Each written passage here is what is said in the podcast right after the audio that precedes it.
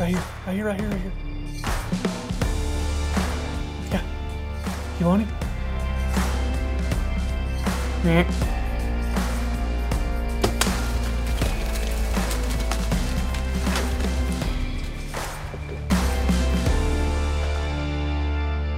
All right, guys, welcome back to the Redneck Tech Podcast. I'm fairly certain this one's episode 18. I'm not 100% sure, but at the ATA show, the second day of the ATA show, and our feet are hurting, our backs are hurting, knees are hurting, we're hungry. But I have conned Casey Shootman and Tom James to come in here and talk to me about some self filming because I get that question ugh, a lot. Not the most asked question, but it is absolutely a question that I don't know a lot about. I've probably self filmed one or two times and hated my entire life while I was doing it. It's probably because I was either not doing it right or I was carrying entirely too much stuff with me, which is usually my problem is carrying too much or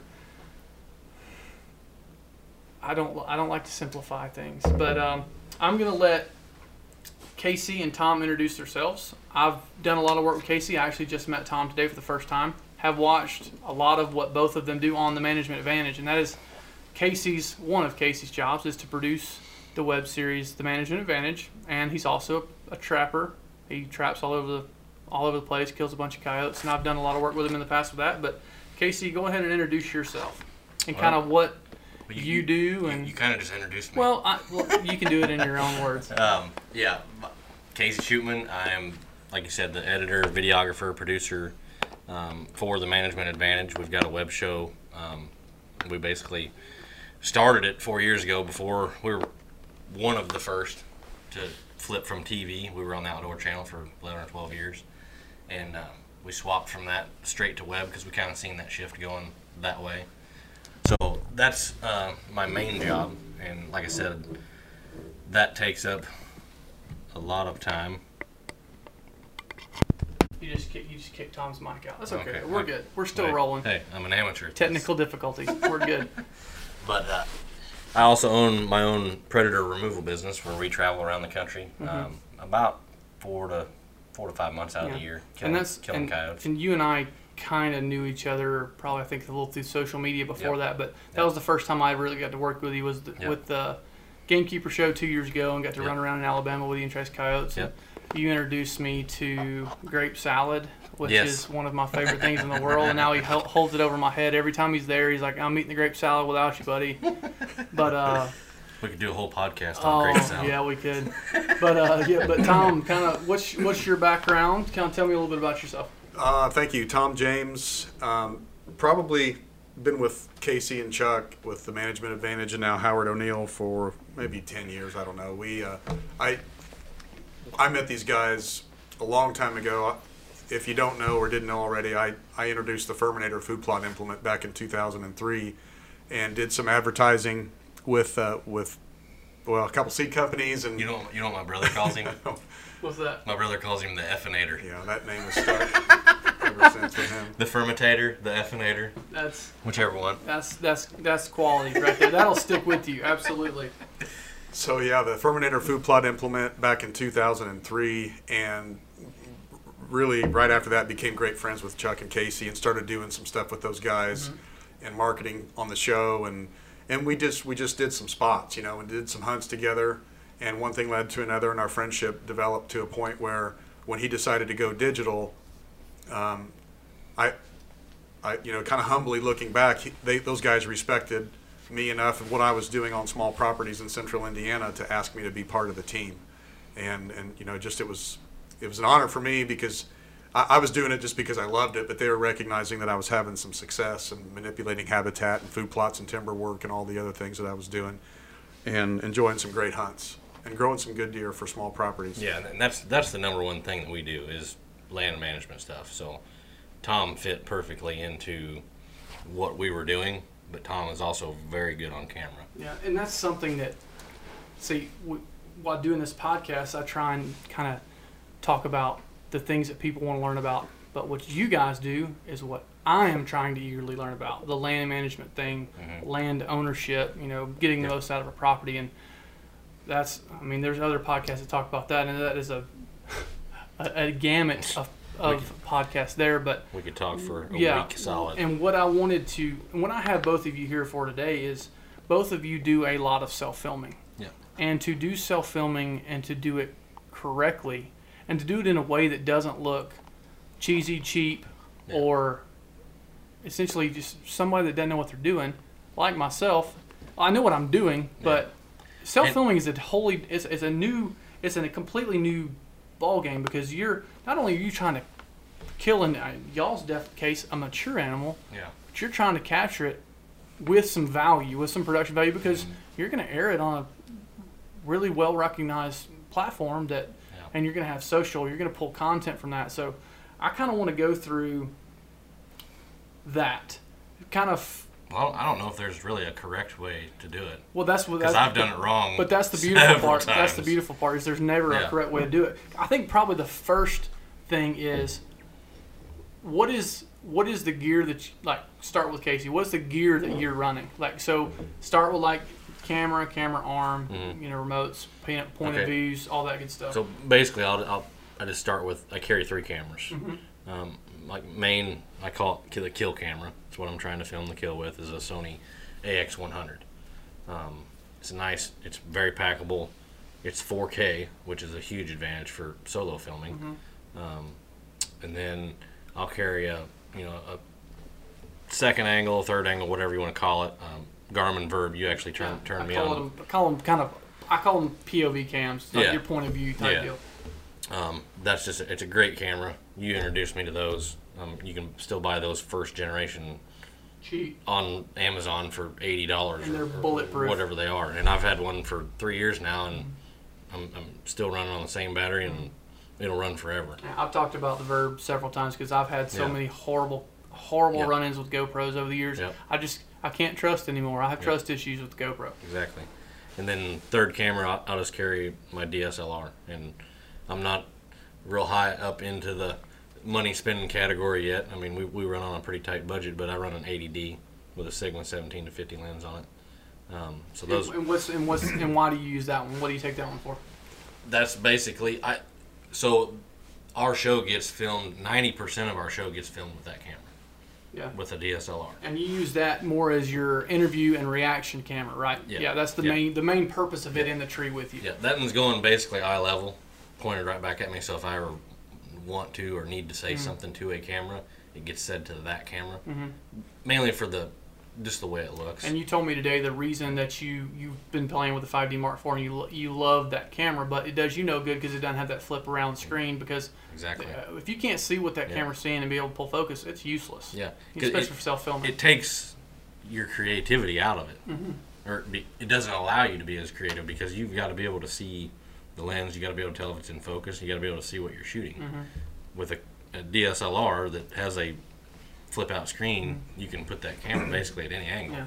And what what's the the tree mount and the tree arm that you're using to mount those cameras? Um, my the kill camera, I'm using either a fourth arrow camera arm or a muddy outfitter. What Mm, the small outfitter arm. just the light little Yeah, one because mhm. that, that camera's light. Mhm. And then you know the point of view. I've actually got the old Ozonics mounts Yeah. that have screw-in deals on the Yeah. bottom, so that like the Verb, I've got the tripod adapter, Mhm. um, and then I also use that for the DSLR too because Mhm. it'll screw right into the bottom of the camera. Yeah. Kind of backwoods. It's not real techy, but it Hey, works. It's all very my effective. P, all my POV mounts are homemade. Yep. I don't like any of the ones out there, and I make my own because I can trust those and I know they're going to work. Exactly. What is uh Tom? Are you running a similar setup? I am, and I, you know, you guys mentioned a moment ago uh, about practicality and organization. I think a lot of it for me is if I can't comfortably carry my gear in, it's it's miserable, you know, and then you don't you don't enjoy doing it, and then soon after you find yourself making up excuses to not take it. Um, but it's just like anything else you do in life. If you make it a habit, then you then you feel weird going off without it. So I know a lot of guys say, "Well, I like to just to go hunt by myself one night and not carry any camera gear, not have to jack with it." But in the back of my mind, I'm always thinking tonight would be the night that the best deer of my life steps out. But not but not only the best year of your life. Something could happen that you could have it doesn't even have to be killing a deer. Oh yeah. It we- could be something that you witness out in the woods that you can never tell that story as well as you could if you had a video camera. We have a couple examples of that. Um, specifically, Casey and I, he's shot some incredible stuff that most people would never witness. And I was fortunate enough to, to have a buck on our property, a long history with. If you guys ever watched the show, it was the deer we called White Sox. But I had a, a, a 20 minute encounter with this deer doing the most extreme vocalizations that any of us had ever Yeah. heard. And to this day, that, that video, um, well, we just saw the last week, it's, it's t- seen over a million views because of the It uni- keeps popping up. People will share it, and yeah. it just keeps coming back, and we'll just find it But- scrolling through Facebook. And the but thing that, is, if you wouldn't have had that camera, you just say, "Man, I heard some awesome calling," and Oh, you would wouldn't believe believe it. it. Oh, yeah, And he was doing it for 20 minutes. And- yeah, dude, I've heard that story before. And the bad thing is, is it's so pronounced, and the, the the sounds that that deer was making. That, that how many comments do we get on that video where it was people are saying, "Oh, the hunter's doing that," or "That's hunter, dubbed yeah. in." It's it's legit. You need to look it up. Yeah, Yeah, I'm fairly certain I've seen that. yeah. It so the that's a perfect example of I I've had enough of those encounters now that I know if I I just I can't leave my truck without it Yeah. now. Even when I'm by myself, when I'm filming my daughters, I take it no matter what. So I know we're jumping around a lot, but back to the issue of organization. Um, a backpack that I can comfortably put my, my main camera in the main compartment with good padding around it, the DSLR DSLR on top of that, in the same main compartment. The point of view, I'm using the verb now because Casey turned me on to those a couple years ago. In one of the side pouches, and uh, and the arm strapped to the back where the where your gun or bow would strap. You know, so that's a complete nice package. When I get to my truck, that all goes down in the tub all by itself. I'll pop the batteries out and take them into you know my camp to charge at night, but everything stays there. So in the morning when you're hurrying and you're, it's all right there. You know. So, um, but I got to be honest with you. There's been a lot of times that I've climbed down and realized that a, a, a an arm or so, not not the main arm, but I've left something in the tree. So Oh, yeah. uh, we all make those kinds of mistakes. And that's and I've talked about that. I did a whole podcast earlier on organization, and kind of what you just said is, and we Casey kind of hit on how he's had some troubles in the past with like forgetting stuff, and, then we've all done it. But it's one of those things to where the whole organization thing's so important because I say just what you just said is you have to create a system. Yeah. I know I put my my camera here, my camera here, you know this here, this fits in this slot, this fits in this slot. I know I have my batteries here, and that's kind of what I do before I leave in the morning. I always am going to wear a hat of some kind. Yeah. So if I have my media and I don't want to take it outside in the cold or whatever, I'll put my media in my hat, or I'll put something, or I'll go put my hat on top of those batteries that are charging because I'm not leaving without my hat. Yep. So if my hat's on top of those batteries, I'll not forget those batteries. Yeah. That kind of a thing. But I need, We- yeah, I need we- to put my hat on top of my camera arm. yeah, you said you filmed a kill on I've, what? I've killed two deer uh, now without a camera arm. yeah, and you Uh, filmed. what one, was your arm? One of them, I got to the tree. It was late, and I had to mount my camera on an easy hanger that had the ball. Um, oh, what do you call it? It's the ball deal, but it's got the, the Yeah. threaded end on it. Yeah, yeah, yeah, yeah. Um, and then another one was another. I had to same thing. Only I had I could have went back to the house to get my camera on, but I had deer all over me when I climbed in the tree stand. It was an afternoon hunt, and I killed that deer. I filmed it off of uh, Ozonics mount, the Yeah. old style with the screw in bottom. Yeah, I, I, was, I think But- you may be the only person that's done it on Ozonics. Yeah, I mean, I'm not a good person to talk about the organizational side of stuff, but I, and it's not. I mean, I'm fairly organized. I have my own system, like you said, but I get so excited whenever I'm whenever I'm going in to try to kill Yeah. a deer that once in a while I just forget That- something. Systems do break down. Yeah. They absolutely do. And uh, the, to go back to the earlier question, do you run the same camera that he does as your main cam? or- I don't, and I don't want everybody to laugh, but I'm still carrying a dinosaur. in case he makes fun of me, but but you get used to something. I'm I'm so outdated with technology. I'm still actually running a, a Sony FX7 film camera, and he kills me because he has to convert the tape to digital. yeah, I wouldn't like you either. No, so um, my next step is it, I will have the exact same camera Mm-hmm. Casey's using because it's Yeah. by far, in our opinion, the, the best, most compact, lightweight, incredible. Im- it, you know, I'm, it I'm just- surprised they haven't come out with a new one yet either. it- Because that, it- that camera's now, everything about it is incredible. I think it's three years old That's now, but and that's kind of the next. That's a perfect kind of segue. And the next thing is, I get asked the question a lot again about 4K. Man, I need to get a 4K. I need to get a 4K. I need to get a 4K. Okay, that's great. And most most cameras now have a 4K capability. Some of them are true 4K. Some of them aren't. And if somebody listening that doesn't understand what 4K is, most of your standard images and what you're watching on television is most of the time 720, but in perfect cases a 1080. So there's 10,080 lines in that image. 1080. One, whatever. One, you know what I meant. 1080. Thanks, Casey. But 4K is four. It's essentially twice that much. It's 4,000 lines, or four times that. But anyway, it's essentially what that does is it creates so much more information in that image to where I can essentially crop in that image that much tighter, and that is in self filming. I see the most advantage in the 4K because Yeah, because nobody's editing on a 4K timeline. yeah, and nobody's watching it on a 4K monitor or a TV No. either. But it gives you so much latitude to where you can be pulled back a little more on your kill mm-hmm. shot. You can focus on, Exactly. all right, he's in frame. Yep. I know I'm in 4K and in, in post. I can push Yep. in two times. Yep. Still going to have a, a HD image and it's going to look incredible.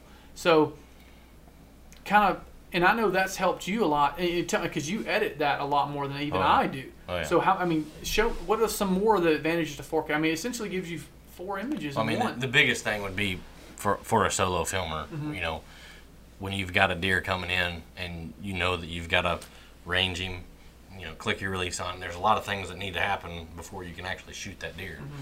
But like you said, you can zoom out way more than what you would be able to with a regular camera Mm-hmm. because, like we said, we're, we're we're editing on that 1080 or 720 timeline. So when you drop that 4K footage down into the sequence, you know it's cropped way in, and you have to back it up. And but you can play with it. You can you can pan it. You can I mean you can take a just a static image and pan it like it's the best camera arm or, in the world. or the deer doesn't even have to be framed well, Yeah. and you can make him be framed well. You Exactly. can manipulate and crop in, and Yep. you know lose things, cr- you know frame things out, whatever you got to do. So essentially, Tom's making it even harder on himself having that older camera and not have 4K. hey, it just makes him that much I was about better. to say, it makes him that much better. That's a, that's an advantage of itself. it's funny because the the last probably the last two deer I've killed uh, self filming, I consciously or subconsciously said it out loud after the fact that I hate self filming, and it Yeah. really it really Oh, is yeah. so trying on you because of that exact challenge of of getting your gear already. You guys know what it takes to get a bow drawn back on a mature buck. You got to anticipate where the shot is going to be. Yep. Try to get as much pre-roll of the deer walking and approaching you And not get caught. not Yeah. get caught. Swing Yeah. the camera over, pan back, get your uh, you know your release, release connected to your bowstring, and, and get the shot executed. And it, it's so uh, such a stressful moment in time that after the shot, your body starts to recover, and you're like, man, that I why am I putting myself through this much punishment? Because it's it makes things ten times harder. Yeah. Anybody that's ever tried it understands what we're talking about. But the times that you're successful with it, it, it's man, you just you just got to do it again. You know. Well, and, and, And- that's and that's kind of my thing is I don't feel like I'd want to. I don't know if I want to put myself through that, but all of my filming is I'm filming someone else, and I and that's one thing I coach when I'm talking to you know guys that, that film a lot or trying to get into freelancing is when you're filming, you're not the hunter. Yeah. You're the producer. Yeah. You need to be. You have to have a calm head and a cool head because a lot of times your hunter doesn't. Yeah. You have to talk them off a cliff or do like chill out. We're gonna get him. You have to coach. You have Yeah. to be, hold his hand. You have to do a lot of things. Yeah. When you're self filming, you're you're everything. Yeah. You've got to be the producer. You got to be the hunter. You got to be the sound guy. You got to be creative, and then you've also got to keep your head wrapped around. To kill I a can't screw this up. Yeah. I might not ever see this deer again. I might not ever get this opportunity. I've Exactly. watched this deer for five years, six years, seven years in some of y'all's occasions, Mm-hmm. and you get one opportunity and you're trying to film it Yep. and and I'm sure I'm sure both of you can give me an example of where you've screwed it up because of that. Yeah. For, for me, since I started solo filming, it's made me a better hunter. Oh yeah, I can see that. Um, I, I don't really know why. It, it's like it slows the game down for me. You don't have a choice. You got to Um, think about everything. Yeah. Every little thing you got to think about. But I, like when a deer is coming in, I used to get so jacked up when that deer would come in, and I'm like, and then I'd rush the shot or do whatever. But like you said, you gotta con- you gotta basically say, Casey,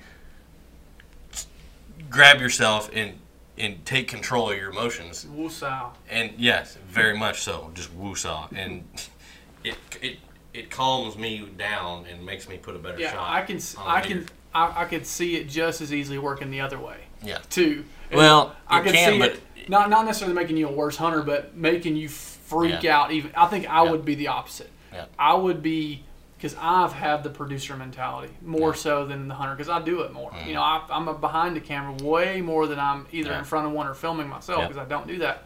And I feel like I would try and make everything on the camera perfect and either scare the deer off Mhm. or get everything on the camera perfect and forget everything I'm supposed to do drawing and Yeah. shooting. So I could completely see it happening both ways. That, and that, and I think also for me, it's you know, one guy going to the woods.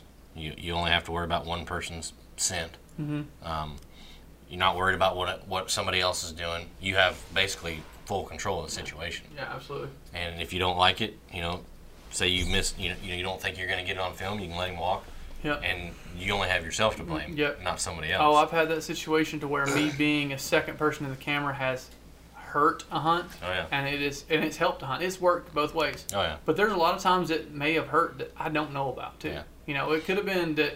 Yeah. You know. I don't know, but it's just like that same thing you just said. That second, second set of eyes helps, but that second scent ball up there in the Oh, tree yeah. doesn't help. exactly. You know that type, that type of thing. if you don't mind, just real quick on that same subject line. In Casey's situation, he said it makes him a better hunter, and he's not sure exactly why. You guys kind of outlined both scenarios. It could make you better, it could make you worse. For me, you get to a point where it is so important for you to get the, the, the film of the deer that the hunt and the sh- execution of the shot almost becomes automatically autopilot Exactly. and you're not putting as much emphasis not emphasis what's the right word most more focus so Less all- pressure. right there's there's less pressure for example you can look over and see if he's in the frame automatically like great he's there in the frame that just takes a glance and suddenly the execution of the shot is secondary to the fact that he's standing where you want him Mm-hmm. if that makes sense i know because um, I personally, I had I had issues with target panic and Yep. punching the Same trigger when I was younger, and I and I wounded some nice bucks that I never recovered. Um, so you do everything you can to be a better bow hunter, and and you know your best equipment, best technique, practice, practice, practice. But when it comes down to that, it, it's almost secondary to me now at my age. About I want that buck in the in the frame, yeah, and um, it slows the game down it does me. slow it down. Like when I sit there, I'm like, oh my gosh, you know, that was boom, boom, boom, and then It gives you something else to think about. It takes your mind off of That's exactly there right. he is. He's under me. Yeah. That versus okay, is he in frame? Yeah, Right. he. Yeah. Oh, crap! Now I got to kill him. Now I gotta You know, kill him. Yeah, Yeah. yeah, that kind of thing. But uh, how do you how do you uh, Tom when you get when you get in your tree stand? What's your setup look like? And we're talking when I say what's your setup look like. Obviously, we have to go in a perfect world. You've got a good straight tree, not a bunch of knots, no limbs, and you're set up. And you're say, for instance, you're on the field edge or whatever. How do you set your stuff up height wise? Where do you put your POV? All that good stuff. Good question. Well, first of all, and this is an assumption, um, I, I, all my stands are on my own personal property are already pre-hung hang-ons, and there's two two stands in every tree, and that may just be for. I mean, really, the only people that hunt with me are my daughters. Um, occasionally, a friend will come out, but so there's a stand, um, and and I don't hunt or hang, I should say, the the camera stand the way most guys do. I like we're primarily bow hunters, so the camera stand is hung at a height that when you are standing in the shooting stand, you can shoot 360 degrees around the tree and get clearance at the upper limb of the bow. So the camera stand is well above, probably five feet above the lower stand, which is probably a, sort of a, I guess you would call it a unorthodox way to hang it. So I climb the tree first. If I'm by myself, obviously it doesn't matter. But I, I've got a backpack on the ground that I pull up with a, a tote rope, and then I pull my, my bow up. But so I, I hang the bag on a hook right next to me. The first thing that comes off is the camera arm, and it gets attached to the tree. The second thing is my big camera, and it's I usually use my waistline as a height to the on the right side of the tree is where my my bracket goes for my my crank my crank down um, uh, ratcheting strap for the main arm. Uh, once the once that camera's on and attached, I turn it on, verify the battery's live, open up the flip out window, open up the front lens, make sure because I've had deer come running in at that moment, and you Yeah. get, you want to make sure everything's ready. Um, I do like the DSLR just over my right shoulder, um, and it's just the height. I want it high enough that it's not in the way, and I s- and I tilt it down at an angle so that I, when I flip out the flip screen, I can look up there and hit the button without reaching too high. If that's cumbersome, you're never going to like it. You're going to hate that. Um, and then the last thing is my point of view is right above my head, really pointing straight down to get the whole. And that's just been doing that in the last year since Casey turned me on to the verbs. Um, And they're s- and they're so inexpensive. It's kind of kind of dumb not to have. one. absolutely right. Yeah. And they add and, and, and, and when you talk to like somebody like me and you that edits, that adds a ne- new Oh element to it. And, it. and that's a that's what I love to call what I call a safety. Yep. Because if there's something going on or an edit you need to hide or whatever, you, you go to that angle and you know you got a rock solid something you can go to. You talk about Casey forgetting something. Last year, the deer that I killed, forgot my camera arm, was filming off that easy hanger, and had the Garmin Verb right over my shoulder, like basically down the arrow. Mm-hmm. And when that when I shot that deer, my broadhead was like almost the deer was straight down the arrow. I remember you sent me that Yeah. clip. That was, was- the clip you sent. You wouldn't send me the, the, the good angle. You would just send me the teaser angle, Yeah. the, the, the, fisheye lens. And, you're like, and I was like, well, I know you killed a good Yeah. one. Can I see the Can I see the other angle now? But that but that angle saved me on that hunt Mm-hmm. because it was inherently harder to Oh, run the camera off of an easy hanger. I had no remote. Mm-hmm. I was just grabbing the camera basically and leaving it zoomed out Mm-hmm. in 4K. I used zero zoom on that hunt. Oh yeah. None. I kept it at a certain certain. I framed it how, How I far away was the deer? it. When I shot him, Yeah. 12 yards. Ah, well, Yeah, that helps too. So that was yeah. Yeah. But I mean, I, I filmed him come in from 70 or 80 yards. How far How far zoomed out would you feel comfortable pushing in 4K and still feeling like you had a good frame of a, of a deer? You know, 20, 30 yards. Yeah. Oh yeah. Really? Yeah. I mean, the deer that So I that gives you so much margin. Oh my gosh. Yeah, Yeah. that makes your that. That's that, that's peace of mind too. Yeah. No the deer that. I the deer I killed this year, I was zoomed out just a, maybe a little too far, but that deer could have walked 20 yards and he'd still been in the frame. That is. It's, a, it's killer. Oh yeah, that's a huge. I mean, That's a huge. Yeah, I was watching. I can't remember. It's that the Matthew show that the guys do a lot of the self filming. Uh, Dominant Bucks is that what it's yeah, called? yeah. And there's a guy self filming with a, one of those old is an older school EX3, one of those big Fujinon. Oh yeah, oh yeah. Fujinon uh, doubler lenses. Like this camera weighs no crap, 15 pounds because I've carried one. Oh yeah, And I'm like, dude, yeah.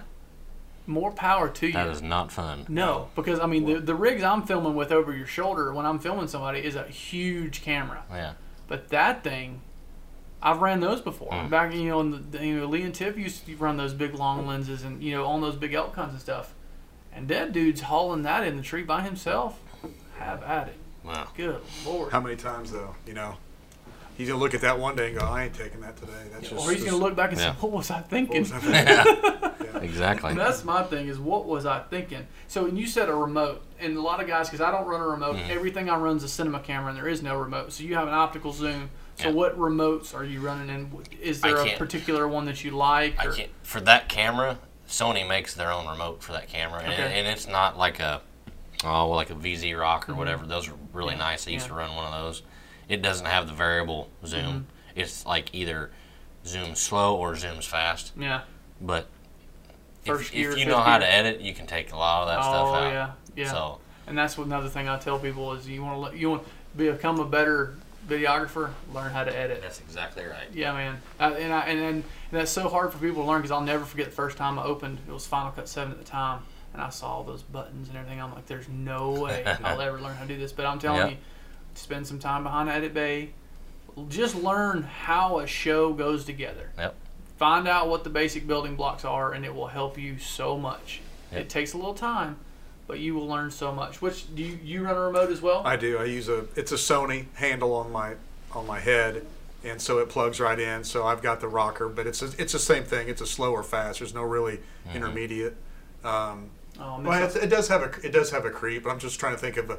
There's you know basically there's real few simple simple, simple buttons, but I, it's a point to make right now that if you're not using one and you're just using a a, a, a- a stiff handle with no no ability to there. I, I think self filming would be almost impossible. Yeah. Yeah. If you're reaching up and manually pushing Yeah. buttons on the camera and not being able to hold it on your handle, Yeah. I think you're going to be in asking for big, big trouble. Yeah. Uh, there's a lot of things that you look at in the real world out in, in, you know, in your house and say, oh, that wouldn't be a big deal to reach up and do that. In the situation of stress and trying to keep it all together, it's impossible to Yeah. do that. Oh man, I miss I miss having my optical zoom and my and my button for that because Yeah. my cinema camera there's nothing that's Yeah. not manual. You know, my zoom, my focus, my shutter, my aperture, everything's manual. Yep. and I'm buried in my camera. I wouldn't. There's no way I could. You you can't self film with a cinema camera. I, we- you probably could, but it would be next to impossible. Yeah. You have to have a camera like you guys are running. You Yeah. got to have some sort of variable zoom. You got to Yeah. have some something to use uh, use that remote. Yeah. But um, kind of, we'll go through this quickly because I think most guys are going to be in a tree stand. What's gonna what maybe is something that you've learned or that may differ in a ground blind? Do you do a whole lot? I know you. I've seen some stuff that you've done a ground blind. I'm not sure about Tom about ground blinds. I What's have in your, the past, What's yeah. your different? Do you do anything different there? Anything special? Something that you've learned on the self filming side in the ground blind? Uh, like I do quite a bit of hunting out of a, a redneck hay bale blind, Okay. and I have when I set that blind, I've taken like just a wooden post, and I'll, well, I'll the last one I did, I set it with a bucket of a tractor, just pushed it in the ground, and then your you know your camera arm straps to that. That's dirty. Yeah. I've not thought about that. Oh, it's it, it's so much better than a tripod or anything else. well, you have so much more range of movement. Yeah, I mean you can move two or three feet Yeah. each side of it, but See, now I've never see like I told you before Yeah. I started this. I listen to podcasts, learn stuff. I'll just learn Yeah. something there you go. because it because if you have time preseason, why not? Exactly. Nothing else. Get a pair of post hole diggers and a Yep. uh, some Quikrete, and you've got you a friggin' You don't even have to have Quikrete. I mean, we just Probably not. I just used a it was a oh, probably four or five inch round wooden post, yeah. Yeah. and Round Just- post. Make sure it's a round post. Yeah. which absolutely. yeah, which What- which I think a square one would work too on a on some of those camera arms. But you can go to Tractor Supply or Yeah. Rural King and get a round treated fence post, that- Exactly. a farm fence Yeah. post for ten bucks, and you're set. Yeah, Mm-hmm. but sinking in the ground in the front right corner of the blind, and if you're solo filming, you know, if you're right-handed, you're gonna be sitting on the in the back left, Mhm. and you can just sit there and run it with your right hand with your left hand on the bow, and it's Yeah. simple as it can be. Yeah. What what is a what is a piece of gear that you that in your self film world you don't feel like you could live without? Like I if I'm naked, if I'll leave this back. Or it doesn't even have to be essentially in your self film gear. What is a piece of gear that you take to the woods with you when you go that like a lot of guys it's like their rangefinder or whatever, but like for me, I am naked climbing into my tree and you said it earlier, with your pull up rope. It's not necessarily my pull up rope, but I have what is called the hunting hunting hoist, I think it's called. Mm-hmm. And it's a 30 foot retractable pull up rope. Mhm. And it has changed my life. Yep. Because I'm not ever dealing with a tangled up pull up rope again. I'm never messing with rolling it up in my pocket and it getting tied into 37 knots. Yep. And that is my piece of gear that stays attached to my bag and I will fight you if you try to take it from me. That's my favorite. That's Yeah. honestly, and it's the best $30 I've ever spent. Yeah. You guys have something that you use that you're like, that's my my thing that I just like that's mine. But I didn't know if y'all had something that you just I guess I mean mine is gonna be a cheap answer. Number one for me is a is a safety harness. Yeah, oh yeah. Well, yeah. Just because I- sure. I used to never wear one, but now I'm I'm dependent on it. Oh, I've yeah. it freaks you- me out if I climb in a stand without it. Well, I almost died in Oklahoma two years ago. I had a I had a limb literally. Yeah. I had top top step on a uh, set of ladders and a lock on. Got to the top step and I went to hold it with one hand and lean back and reach up to grab the base of the stand to pull myself in, and that top uh, ratchet strap was dry rotted and popped. And me with probably 40 pounds of gear on my back Oof. went spread eagle 25, 25 feet up did that number in about four and a half feet of falling caught a limb just hit me right in the armpit and i caught myself and i'm hanging there Dang. that limb wouldn't have been there i'd have went all over the ground and we ended up hunting the rest of that night and, and i was with chuck belmore and he'll tell you the story he's, he's still scarred and i'm still scarred and Yeah. i had never had anything relatively close and i mean i mean like us i mean we're in a deer stand more than most folks and i'd never had even Yeah. a scare at that point. and uh, and Chuck's standing under the tree like he's gonna catch me like a baby. I'm like, what were you gonna do? You'd have I'd have killed. him. I'd have killed us both. he said, I didn't know, man. But then we ended up fixing the tree stand. He ended up killing a deer that night. Yeah. But it was until that night. I always wore, you know, safety harness, but I won't get in them with a safety line now. Yeah. Like I'm connected until I get in there. It's they're twenty bucks, thirty bucks, or you can make them yourself. It's you're Yeah. stupid not to have them. Yeah. Right. Well, I, I, it's probably going to sound even cheesier because uh, I'm going to mirror what Casey said. He and I both have a, a common friend, and he's actually a really good friend of mine that's in a wheelchair now um, for the exact reason he was climbing a tree and uh, getting a stand ready before season started on an Aug- you know an August or September day. Had a couple hours after work and um, wasn't discovered till the next morning. He was laying there all night, couldn't do anything about it. No phone. Um, lucky to be alive. but he'll he'll he'll be the first one to tell you he was a stubborn old guy that would never use anything, and he just preaches it to everybody. Won't he happen to me. now. Won't happen to me. Yeah, I thought the same thing.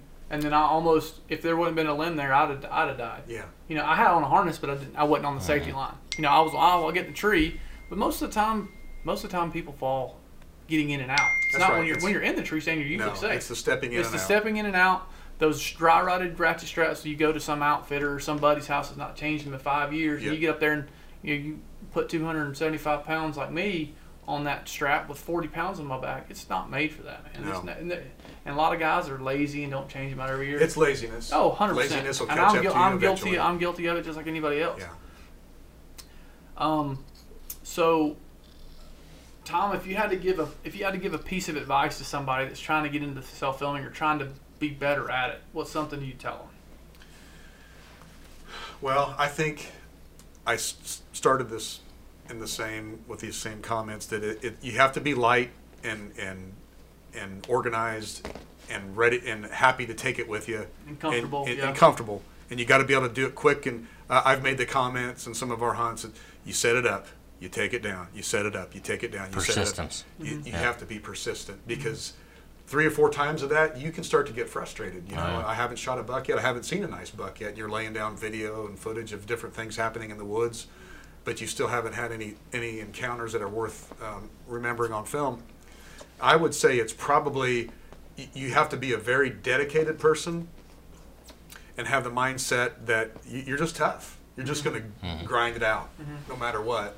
Um, and again, once you once you do it so much, it becomes part of your routine. It's just as if you were picking up your bow. You're taking everything with you. That extra two to three minutes that it takes to set everything up is uh, is soon figured into your plan. It's part of your.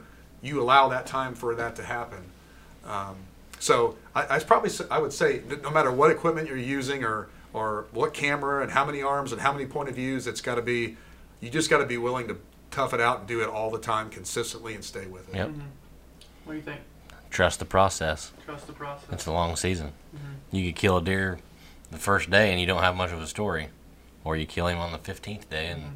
if you've been taking the camera every day and laying it down, I've carried That's a a camera. you've I've, got it. I've carried a camera to a tree a many a times and not filmed Yep. anything get shot at. Because if you, Way more times than I have something getting shot at. because I mean, if you've ever done any editing or been around a camera, how much of that video that you're producing in the end is the actual kill?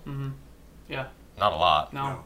It's everything else. it's less than probably less than five percent. yeah, I mean, it's yeah. the kill is important, Mhm. but everything else that goes with it is And that's- very important. that's the that's the struggle I have trying to talk to somebody in that this getting into this is like that that story. You're telling a story. That's what you're doing. And that was that was told to me a long time ago. Is we're not filming a hunt.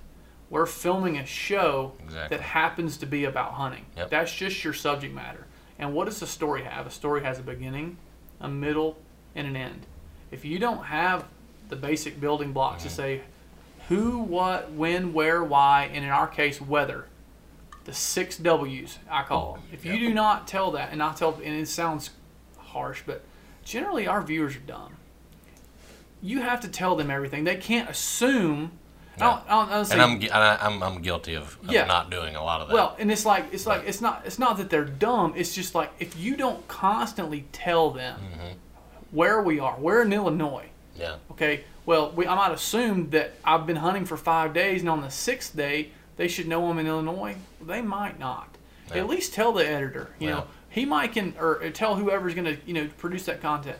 They need that who, what, when, where, why, and whether Mm-hmm. because we can't assume that somebody knows those things. So I'm like constantly beginning, middle, end, who, what, when, where, why, whether. Those are the things that you got to get those pieces. If you get those basic pieces in a great kill shot, Yeah. you've got a story.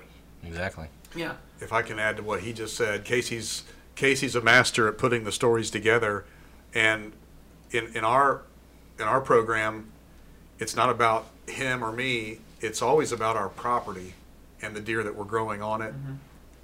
We just happen to be the the stewards of the land and being able to be blessed to witness it and watch things happen. But um, you could film three years of a deer and think all that's just junk footage sitting on a file somewhere. And then on the fourth year, you kill that deer, and he puts that together over a timeline. I've, I've had the, the really probably one of the most blessed opportunities of anybody that I know, and Casey's had a couple situations similar, so we we're pretty unique in this, where we've had a mature deer that we can recognize from you know one and a half to two and a half, all the way up to five and six years old, and not many people have the luxury to do that or they shoot him before he's ready to be Yeah. shot. But for example, the deer we were talking about earlier, the vocalizations with White Sox, he never was killed. But we had 15 encounters with him over a five year period. Mm-hmm. And all that made a, an incredible And we- year after year Yeah, after how year many- story. how you many- got that forever. And we told we did several shows on that deer and never killed him. Mm-hmm. Never killed him. But how many times have we been at a show and somebody said something about White Sox Yeah. Mm-hmm. just because it was a memorable deal the way we put it together? Right. And I get to ask to this day, did you guys ever kill him? Yeah. And it was probably a fitting end because he just disappeared off in the you know mm-hmm. wild blue horizon, never to be seen again. Yeah. Yeah. Again, but he was a deer. I look back at it as really a blessing in my life because how many times can you see the same buck year after year after year Yeah. after year like that? And he's just there. He's just there, and um, it was a family thing for with me. I wasn't I wasn't going to kill him because my oldest daughter passed him as a two year old, and from that day she looked back at me over my shoulder, over her shoulder, and I'm filming her, and he's standing there and steam's coming out of his nose after chasing a doe, and she looks up and shakes her head like I'm not going to shoot him, Dad. And I was like, you know, I gave her the thumbs up. That was her first decision as really as a managing deer hunter to let a two year old walk, and she was a young girl, well, you know, teenage girl.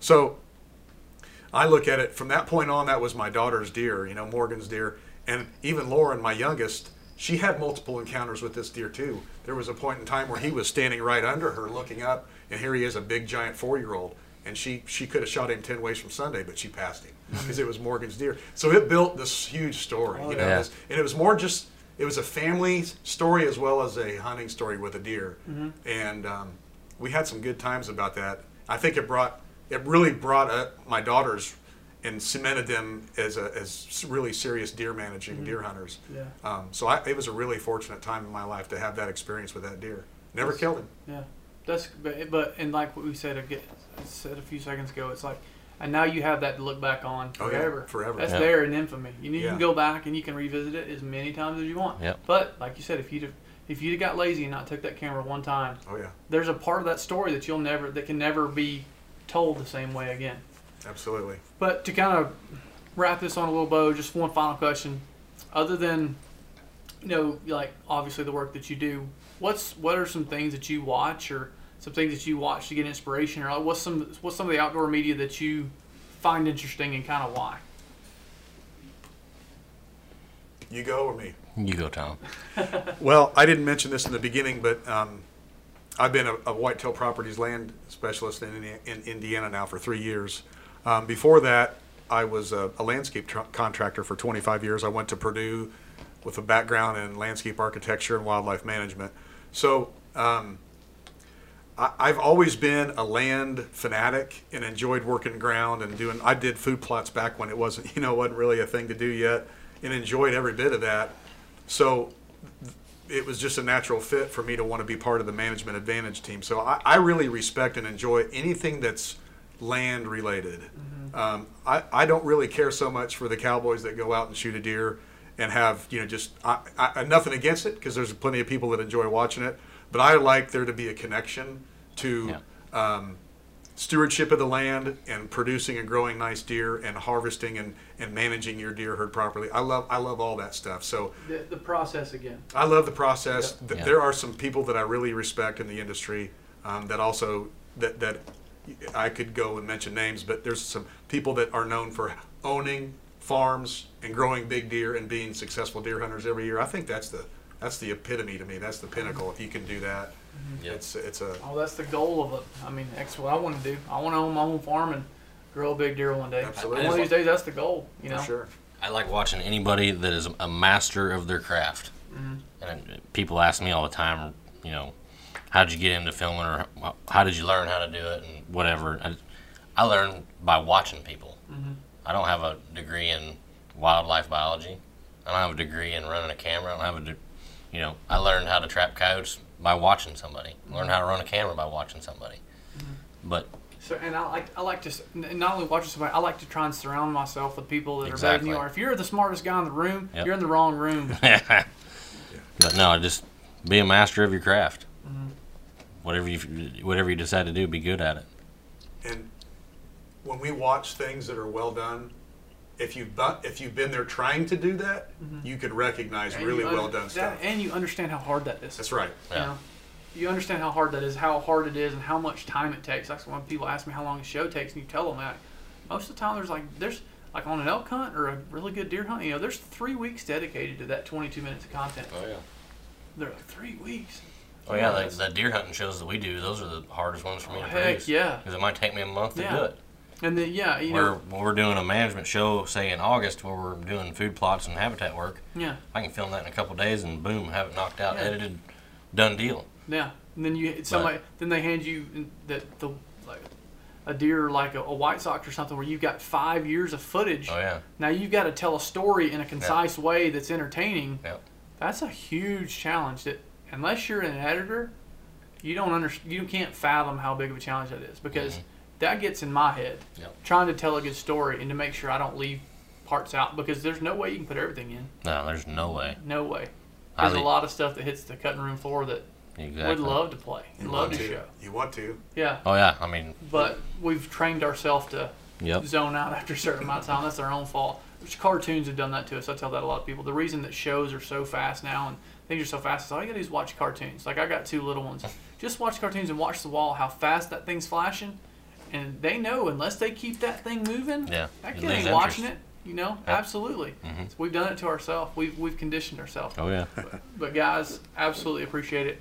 Thank you guys. If you uh, have any more questions for these two, um, I will try and get it to them or answer them or all that good stuff. Um, I've learned a lot. I'm going to try that uh, the post in the in the blind There you go. that opportunity. I'm going to try that.